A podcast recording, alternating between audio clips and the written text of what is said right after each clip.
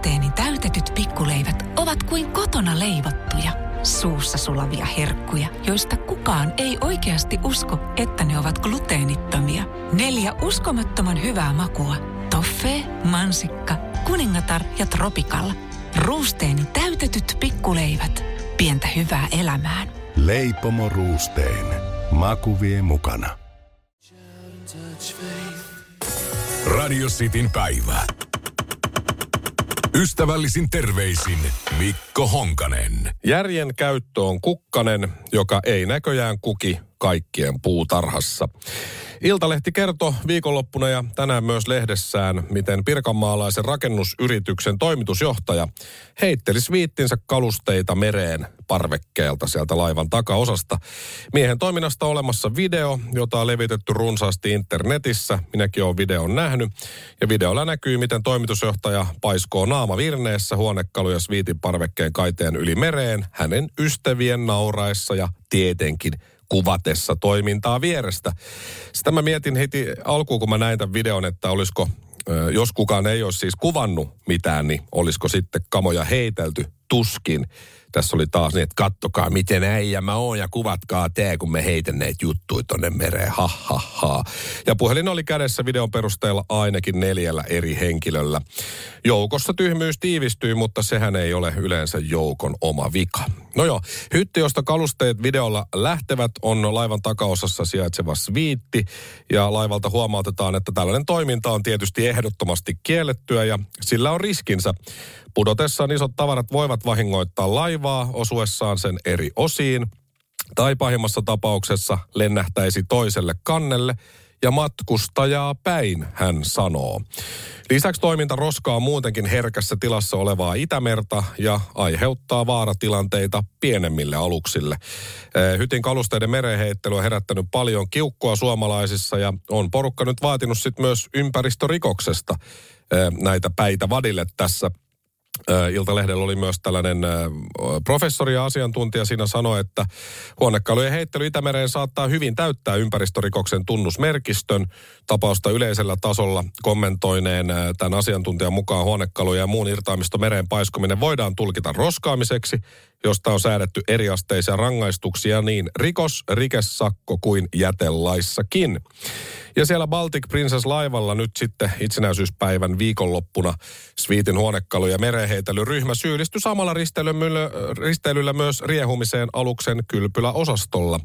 Tallink Silja viestintäjohtaja Marika Nöjd vahvistaa ja kertoo, että laivan järjestyksen valvojat joutuivat poistamaan porukan kylpyläosastolta ilkivallan ja huonon käytöksen takia. Siellä on esimerkiksi kustussaunan kiukaalle. Ja se ei ihan herkästi lähde ne hajut sieltä pois ja on muutenkin todella typerää toimintaa myös. Kyseinen ryhmä oli ollut useaan kertaan laivan järjestyksen valvojien puhuttelussa perjantaista lauantaihin kestäneen 22 tunnin risteilyn aikana. Ja Tallinksilja harkitsee parhaillaan rikosilmoituksen tekemistä laivalla riehuneesta ryhmästä ja varmaan sen myös tekee. Rakennusyrityksen toimitusjohtaja, hänen mukanaan ollut ryhmä, on jo joutunut korvaamaan aiheuttamia vahinkoja. Sieltä on perätty jo ja peritty siis jo korvauksia ja lisälasku on lähdössä perään ja siellä on myös asetettamassa ja asetetaan ryhmälle porttikielto laivalle, mikä on tietysti ihan oikein. Kerrotaan vähän, mitä siellä kävi. Firman järjestämät pikkujoulut laivan sviitissä, ehkä 800 euroa firman tarjoamat juomat ja vähän ruokaa siihen päälle, ehkä 350 euroa. Firman toimitusjohtaja paiskoo irtaimistoa mereen, ainakin 2000 euron lasku, rikossyytteet ja porttikielto. Ja sinä kuvaamassa kaiken ja jaat videon nettiin.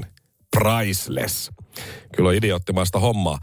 No ne piirtää kellon liitua, mutta kun kyseisen firman tilinpäätöstä katsoo, niin se liitu ei ole pitkä eikä edes värikäs.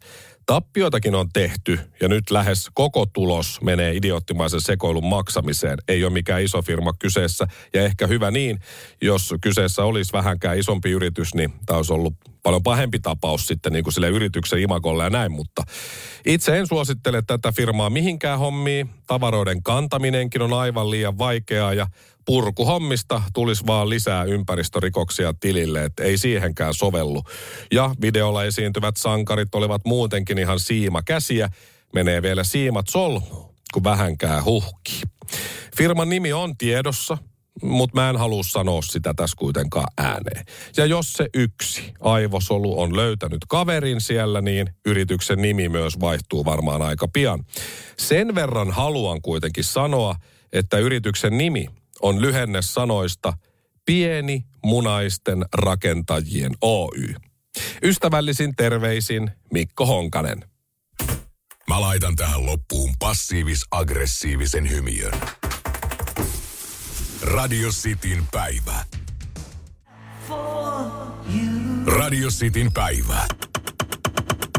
Ystävällisin terveisin Mikko Honkanen. Luin tänään uutisen osoitteesta yle.fi. Ja luin uutisen otsikon jälkeen ihan sinne loppuun asti.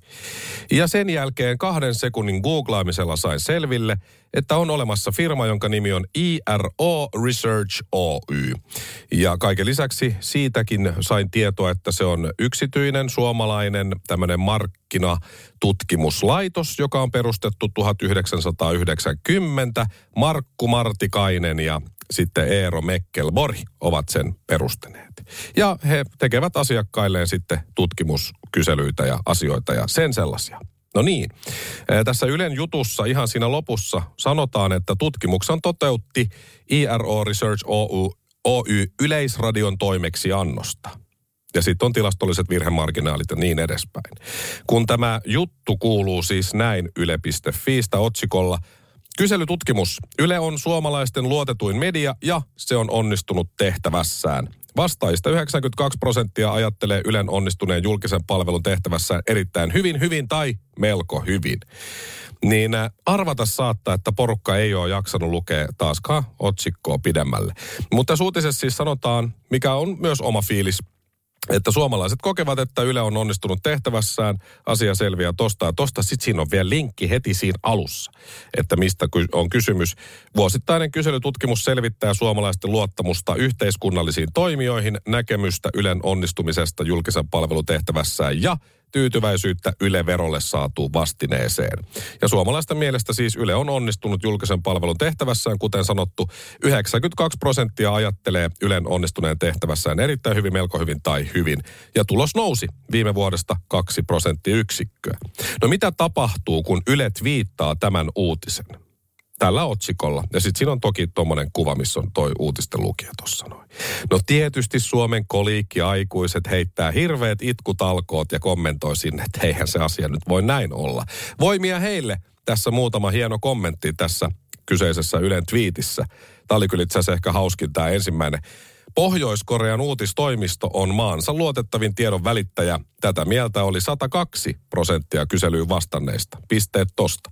Sitten joku oli laittanut sinne kuvan, missä on tämmöinen työhaastattelu käynnissä. Mitä vihaat kaikista eniten? Sitten se vastaa faktoja. Saat työpaikan. Ja sitten oven yl- yläpuolella lukee Yle. Ja tässä muutama lisää.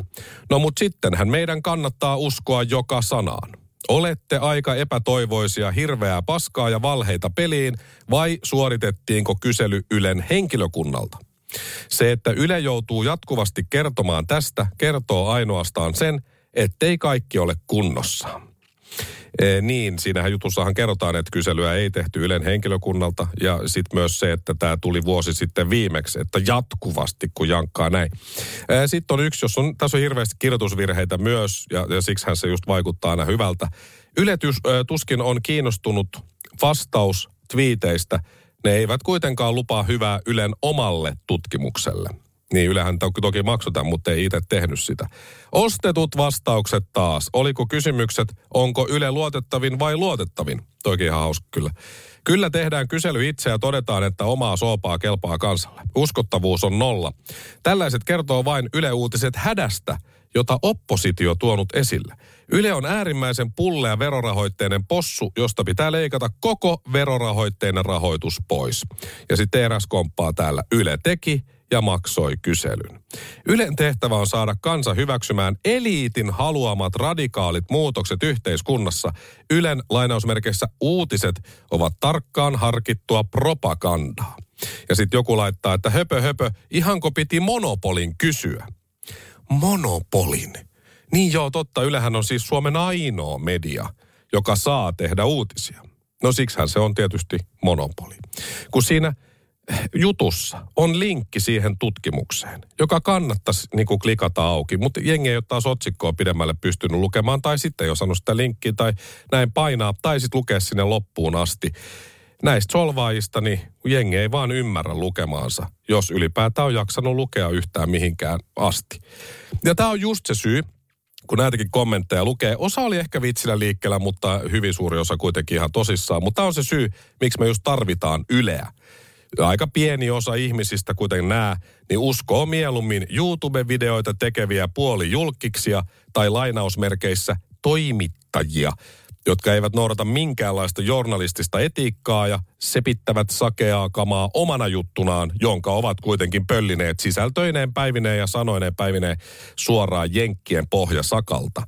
Nämä tämmöiset ihmiset, jotka näitäkin kommentteja on laittanut, niin kärsii jumalakompleksista – Nämä vätykset siis luulee itse tietävänsä asioita, joita oikeat toimittajat ja vaikka tiede ei tiedä. Mutta he tietävät, kuka onkaan se lammas, jota tässä kusetetaan ja vedätetään. No, Suomen luotettavin media on kuitenkin Radio Cityn päivä, johon luottaa keksityn kyselyn mukaan 120 prosenttia suomalaisista, ja se on aika hyvä. Joskus se totuus sattuu. Ystävällisin terveisin Mikko Honkanen. Mä laitan tähän loppuun passiivis-aggressiivisen hymiön. Radio Cityn päivä. Ruusteeni täytetyt pikkuleivät ovat kuin kotona leivottuja, suussa sulavia herkkuja, joista kukaan ei oikeasti usko, että ne ovat gluteenittomia. Neljä uskomattoman hyvää makua. Toffee, mansikka, kuningatar ja tropikalla. Ruusteeni täytetyt pikkuleivät – pientä hyvää elämään. Leipomo Ruusteen. Maku vie mukana. Ja tähän väliin yhteys kirjanvaihtajaamme San Franciscon Piilaaksoon. Pii, mitä uutta Silikon väliin? Äh, tähän väliin on laitettu wings mayonnaise ja paneroitu kanafila. Tämä on Hesburgerin uh, wings kanafila hamburilainen. Nyt 6.50. Kiitos, teet tärkeää työtä siellä, Piuski. Uuden sukupolven saroilla viimeistelty erikoishalkeamilla varusteltu. Lasi, joka on kohdannut vahvempansa ja saapunut määränpäähänsä. Haastavaa näkyvyyttä, jota ei ole tehty koettavaksi. Tuulilasivaurio, joka on tehty kesytettäväksi. Ja pian Inkaarilla.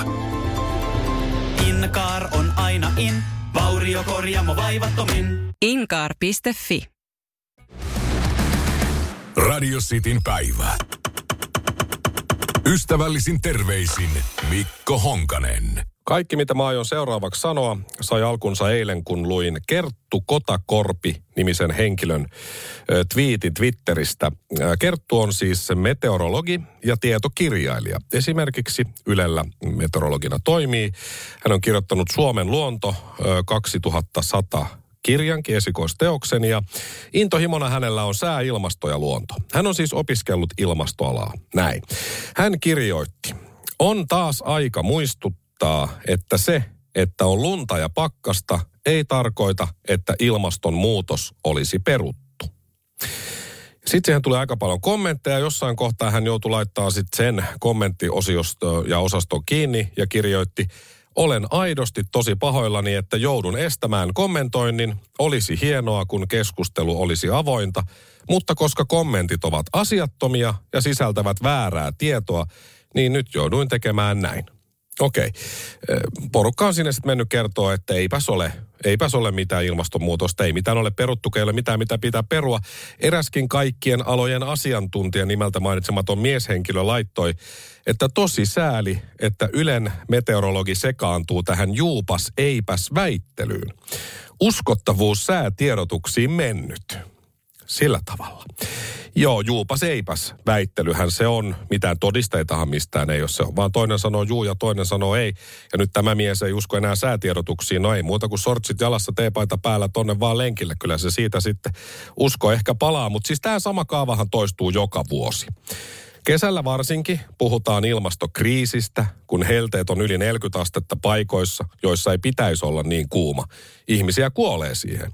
Luonnon tuho etenee liian nopeaan tahtiin, sanotaan monesta suunnasta. Ja sitten ne, jotka sanoo, että ei ole ilmastonmuutosta olemassakaan, on aika hiljaa. Mutta sitten tulee talvi ja Einari, joka odottaa, että tulee oikein kunnolla lunta. Ja sitten Einari kommentoi kaikille ja kaikkialla, että ei ole mitään ilmastonmuutosta tai ilmastokriisiä, koska hänen pihallaan on niin jumalattoman paljon lunta. Kylmäkin on myös Etelä-Suomessa. Että siitä saitte kaikki ilmastotutkijat ja tieteilijät. Maisterit, professorit käyköön yliopistonsa, mutta kyllä totuudenmukaisimman kuvan kaikista erilaisista monimutkaisista globaaleista sääilmiöistä. Saa vaan kun kurkistelee oman tuvan ikkunasta ulos tai avaa oven. Siinähän se seisoo. Einari on tehnyt saman havainnon ihan itse, minkä on myös moni muukin. Lunta on ja kylmä. Se on Einarille totta. Muiden havainnot, ne ei Einaria kiinnosta, ei sitten pätkän vertaa. Ehkä ilmaston lämpenemisen tai ilmastokriisin sijasta pitäisikin puhua ilmaston epätasapainosta, koska ilmaston epästabiloituminen, se on ihan liian vaikea sana esimerkiksi Einarille – Sehän on totta, että ilmaston ääriolosuhteet, kun voimistuu koko ajan, jos tämä tahti jatkuu, eikä kukaan tee mitään, sillä se homma menee. Meneillään on siis ehkä ilmaston vaihdos myös se on ihmiselle ystävällisestä ilmastosta ihmiselle elinkelvottomaan ilmastoon se vaihtuvuus. Ilmastoon, jossa ihminen ei ole koko historiansa aikana koskaan elänyt ja voi olla, että ei tule myöskään kovin pitkään elämään. Siltä se nyt niin kuin näyttää. Mutta leikitään hetki, että kaikki onkin hyvin. Ilmastohan on muuttunut maapallolla aina ilman ihmisen aiheuttamaa paskaakin. Mutta katsotaan otsikoita ilmastoon liittyen viime vuosilta. 2021. Kesäkuu oli Suomen mittaushistorian lämpimin. 2021. Kulunut kesä lämpimin yli 80 vuoteen. Viime vuoden kesä oli Euroopan mittaushistorian kuumin tältä vuodelta. Vuosi 2020 oli maailmanlaajuisesti mittaushistorian kolmen lämpimimmän vuoden joukossa. Ilmatieteen laitos kertoo, vuosi 2020 oli Suomen mittaushistorian lämpimin ja VMOn mukaan vuosien 22 ja 26 aikana, eli ihan just, nähdään myös 93 prosentin todennäköisyydellä mittaushistorian lämpimin vuosi. Tällä hetkellä kuumin mitattu vuosi oli vuonna 2016. Sitten tähän vuoteen. Elokuu oli osassa maata ennätyksellisen lämmin, Kiinassa mittaushistorian kuumin elokuu. Ja sitten ihan tuohon viime kuukauteen. Ilmatieteen laitoksen meteorologi Jani Sorson mukaan Helsingissä sijaitsevalla Kaisenemme mittausasemalla mitattiin lauantaina 12. marraskuuta mittaushistorian korkein lämpötila marraskuussa. Asemalla mitattiin lauantaina 14,3 lämpöastetta.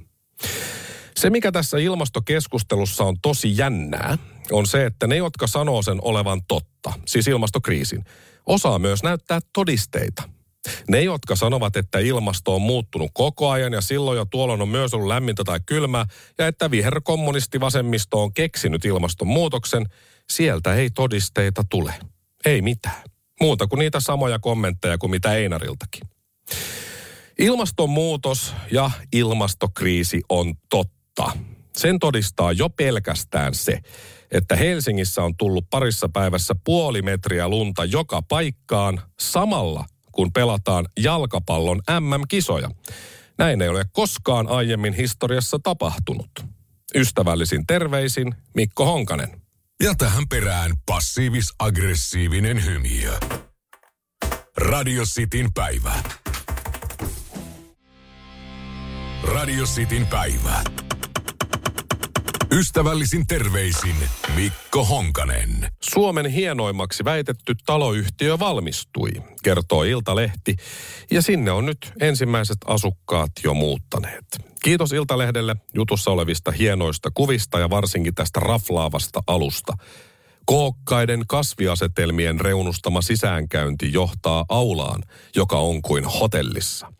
Sisustusarkkitehti Leena Kolisen rakennukseen suunnittelemat kookkaat valaisimet ja nahkapenkit on entisöity alkuperäiseen loistoonsa, samoin kuin seinien vaaleat keraamiset muotolaatat, puupaneelikatto ja kalkkikivilattia. Ai että. Nykyaikaa ovat viherseinä ja samettiset istuinryhmät.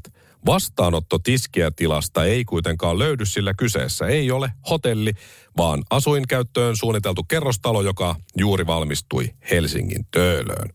Ja tässä oli tarkoitus alusta asti tehdä siis ja ajatuksena Suomen hienoin asuinkerrostalo rakennus. Lähdimme tavoittelemaan poikkeuksellista yhteisöllisyyttä ja laadukasta asumista sekä luksusta – ja sitä luksusta onkin heti, kun tullaan rappukäytävään. Mikä onkaan suomalaista luksusta? No se on tietysti siis se, että jokaisen rappukäytävän ää, niin kuin alussa heti on kuraeteinen, jossa voi siis puhdistaa ulkoillessa likaantuneet perheen jäsenet ennen sisääntuloa, niin koirat kuin lapset. Ne voi huljuttaa siinä suihkulla – oma, taloyhtiön omassa kuraetteessa. Onhan toi nyt hieno. Siellä on kylpylä osastoa, siellä on kaksi erilaista saunaa, uima-allas toki. Tuoksuva elämyssuihku. Kylmävesiallas, ulkoterassi, höyryssauna ja sillä tavalla naisten ja miesten pukuhuoneet erikseen.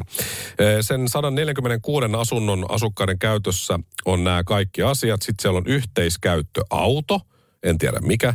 Siellä on verstas, kuntosali, autohalli, autopesupaikkoineen. Toki kenties saunaakin suomalaisempi luksusominaisuus on siis se, että siellä on se pesupaikka siinä rapussa heti, että voi sitten huuhdella kurat pois. Siellä on kabinetti, on lounge-tilaa, petankkikenttä on siinä pihalla ja totta kai myös kuntosali.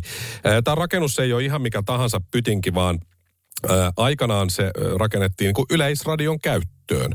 Ylelle talo valmistui vuonna 1968. No sitten kun Yle muutti Pasilaan 93, sinne meni Suomen ympäristökeskus ja 2018 kun he lähti muualle, niin alkoi sitten tämä talourakka. Ja kompromissia jouduttu jonkun verran tekemään, kun osa on suojeltu ja näin, mutta urakka on nyt siis valmis. Urakan hinta 150 miljoonaa euroa Ö, ehkä pysy budjetissa, tuskin, mutta aika paljon meni. Ja ei noin ihan halpojakaan noi asunnot oo. Toki ne on kaikille sama hintaisia. Asuntojen koot vaihtelee 38 neliöstä 210 neliöön. Neliö hinta vaihtelee vähän kerroksesta riippuen ja näin, niin 9 000 18 000 euroon. Edullisimmasta päästä on se 38 neliöinen asunto. Se maksoi 360 000 euroa. Olisi muuten helvetin kiva asua just tässä Suomen hienoimmassa ja kauneimmassa taloyhtiössä, just siinä pienimmässä kämpässä. No, mutta onhan se jollekin tietysti ihan riittävä ja näin. Kallein 193 neliöinen merinäköalalla varustettu kotimaksu 3,5 miltsiä. Vastike tällä hetkellä 4 euroa 80 senttiä neliömetri. Mm, ei ehkä ihan paha. Asunnot on myös myyty nopeasti, kun ne tuli viralliseen myyntiin. Siellä oli hakijoita satoja. Siellä on myyty siis lähes kaikki. 90 prosenttia asuntoja on mennyt jo. Ja oliko siellä, ei kun yli 90 prosenttia, seitsemän asuntoa taitaa olla vielä vapaana. Ja suurin osa, melkein 100 prosenttia asuntoja ostaneista on 45-75-vuotiaita. Enemmistö siis yli 60 Näin. Mä en haluaisi asua välttämättä 60-luvulla rakennetussa kylpylähotellissa. Mutta toki Töölö on, on kiva paikka asua. Ja, ja eihän nämä nyt mitään ihan yltiöporvareita välttämättä ole kaikki, jotka täällä asuu, koska yltiöporvarithan asuu tietysti ulkomailla. Mutta onhan se niin kuin Töölökin tossa kiva halvemmallakin saisi merenrannalta itselleen kartanon, mutta kun sijainti, sijainti, sijainti. Sehän on tärkeintä asuntokaupassa. Ja onhan se hienoa, tai olisi hienoa, jos olisi aula. Oispa aula, koska kuka ei halua tulla kotiin ja ensimmäiseksi näet upean aulan. Ihan samanlaisen kuin Vantaan pähkinärinteen terveysasemalla. Ai että olen tullut kotiin. Kuvat oli tuolta tosi hienoja ja aika hyvin oli mietitty. Mä olisin tehnyt muutaman asian tietysti itse eri lailla sisustusasiantuntijana, mutta Mä en myöskään ole lainkaan siis kateellinen niille onnekkaille, jotka ovat hankkineet asuntonsa tosta yhtiöstä Suomen kauneimmasta kerrostalosta idyllisessä kermaperseiden valloittamassa Töölössä. En ole kateellinen, siis minä ja kateus, me ei mahduta samaan lauseeseen edes. Ei, ei. Mutta yksi toive mulla kyllä olisi. Kun asukkaiden ikä on keskiarvoltaan yli 60 vuotta, niin olisiko mitenkään mahdollista, että Cheek ostaisi sen isoimman asunnon ylimmästä kerroksesta ja Stefan Herman eli Stefu ostaisi sit yhtä ison kämpän siitä alimmasta kerroksesta.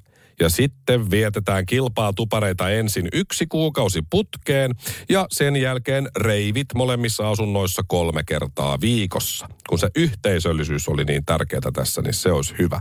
Koska 60-luvun asunnoissa, kun ei juuri ole sitä äänieristystä, niin kaikki naapuritkin sais sitten nauttia läpi yön kuuluvasta jumputuksesta. Ei muita toiveita, kiitos. Ystävällisin terveisin Mikko Honkanen.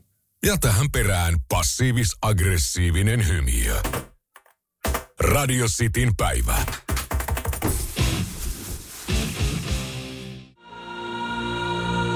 Radio Cityn päivä. Ystävällisin terveisin Mikko Honkanen. Hyvätuloiset käyttävät jopa viisinkertaisesti sähköä pienituloisiin verrattuna, kertoo Yle. Valtion taloudellisen tutkimuskeskuksen mukaan hyvätuloisimmat hyötyvät eniten myös sähkön arvonlisäveroalennuksesta, mikä nyt on voimassa. Eli siis kotitaloudet, joiden bruttotulot ylittävät 100 000 euroa, käyttävät yli viisi kertaa enemmän sähköä kuin alle 10 000 euroa ansaitsevat kotitaloudet. Näin ilmenee. Kotitalous siis on henkilöt, jotka asuu ja ruokailee yhdessä tai jotka muuten käyttävät yhdessä tulojaan. Eli näin ollen nämä valtion tukitoimet, kuten se arvonlisäveron alentaminen, siitäkin kohta lisää, niin kohdistuvat pääosin hyvätuloisiin. Siinä voi sitten kylmän ja pienen kerrostaloasuntonsa ikkunasta katsella, kuinka naapurin ökyporsas on valaissut koko kartanonsa tulee sähkösaunasta ulos terassille ihailemaan latauksessa olevia sähköautojaan. Niitä on kolme, kaksi niistä on maastureita, sellaisia isoja. Samalla kun itse tekisi mieli keittää teevettä flunssan korhentamalle ja karhentamalle kurkulle, mutta ei viitti, koska ei ole varaa laittaa sitä vedenkeitintä päälle. Tietysti näin käy vain, mikäli on porvarilla käynyt niin huono tuuri, että ikkunasta näkyy myös köyhä kerjäläinen. Mutta Aalto-yliopiston vanhempi tutkija Iivo Vehviläinen sanoo, että tiedot vahvistavat käsityksen siitä, että paljon tienaavat kotitaloudet käyttävät sähköä enemmän kuin pienituloiset. Ja onhan se tavallaan ihan ymmärrettävääkin. Hän pitää kuitenkin yllättävänä sitä, miten suuria erot kulutuksessa ovat. Hallitus kun tekee näitä tämmöisiä sähkölaskujen suitsimiseksi omia asioitaan, niin mitä enemmän sähköä käyttää, sitä suurempi hyöty tulee. Datan perusteella valtaosa tuesta siis suuntautuu hyvätuloisille kotitalouksille kannustaen samalla varakkaita jopa nykyistä suurempaan sähkön käyttöön sillä tavalla. Toisaalta pienituloisille tuet eivät välttämättä ole riittäviä, erityisesti kun kulutustalvea kohti kasvaa. Ja se sähkön arvonlisäveron alennus siis astui voimaan joulukuun alussa. Arvonlisäverokanta aleni väliaikaisesti 10 prosenttiin aiemmasta 24. Alennus on voimassa huhtikuun loppuun. Tavallaan kuulostaa hyvältä, mutta onhan tämä arvonlisäveron alennus saanut myös kritiikkiä syksyn mittaan. Enkä ihmettele, että ihan kiva, että alvi on nyt pienempi, mutta ei se paljon taaskaan tilillä näy positiivisena, kun sähkön hinta on itsessään moninkertainen. Että on vähän niin kuin tarjous, joka oli just jossain, en muista missä, että tilaa heti, niin saat viiden prosentin alennuksen. Ja ensinnäkään se ei ole alennus, ja kun sen, mikä ikinä se nyt sitten olikaan, ostaa, ei säästä yhtään, vaan menettää ne rahat. Energiahintakatto on otettu käyttöön myös osassa Euroopan maita. Hintakatolla siis tarkoitetaan enimmäishintaa, jonka energiayhtiöt voivat veloittaa asiakkaalta. Ja elinkeinoministeri Mika Lintilä valmistelee parhailla esitystä, jolla kotien sähkölaskuja pienennetään ja hallituksen johtoviisikko käy läpi vaihtoehtoja tänään perjantaina myös. Yksi vaihtoehdoista on sähkön hintakatto justiin ja yksi jo päätettyjen sähkötukien lihottaminen. Et on siinä miettimistä. Ja syyllistä tähän kaikkeen ei kuitenkaan tarvitse etsiä, eikä syyllisestä tarvitse olla eri mieltä. Tämä kaikki on Vladimir Putinin vikaa, koska ilman hänen sekoilujaan ongelmaa ei olisi. Yksi vaihtoehto olisi se, että hallitus päättää niin, että kaikilta, koko Suomen kotitalouksilta, menee sähköt poikki kahdeksi tunniksi – samaan aikaan, vaikka tiistaina tammikuun kolmantena päivänä iltapäivällä viidestä seitsemään. Kun sähköt sen kahden tunnin jälkeen palaavat, niin ainakin sillä olisi saatu ajattelua aikaan. Ehkä jopa se ökyporsas osaisi arvostaa paremmin sitä, mitä hänellä on, ja sillä kerjäläisnaapurilla ei ole. Mutta omalla kohdalla toivon, että sitä sähkön kattohintaa ei tule. Sähkön kattohinta ei auta mua yhtään, koska mulla on lattialämmitys. Ystävällisin terveisin Mikko Honkanen. Noin. Passiivis-aggressiivinen hymy. Radio Cityn päivä. Ruusteeni täytetyt pikkuleivät ovat kuin kotona leivottuja, suussa sulavia herkkuja, joista kukaan ei oikeasti usko, että ne ovat gluteenittomia. Neljä uskomattoman hyvää makua. Toffee, mansikka, kuningatar ja tropikalla. Ruusteeni täytetyt pikkuleivät. Pientä hyvää elämään. Leipomo Ruusteen. Maku vie mukana. Ja tähän väliin yhteys kirjanvaihtajaamme San Franciscon P. Laaksoon. Pi, mitä uutta Silikon väliin? Ä, Tähän väliin on laitettu wings mayonnaise ja paneroitu kanafila. Tämä on Hesburgerin uh, wings kanafila hamburilainen. Nyt 6.50. Kiitos, teet tärkeää työtä siellä, Piuski.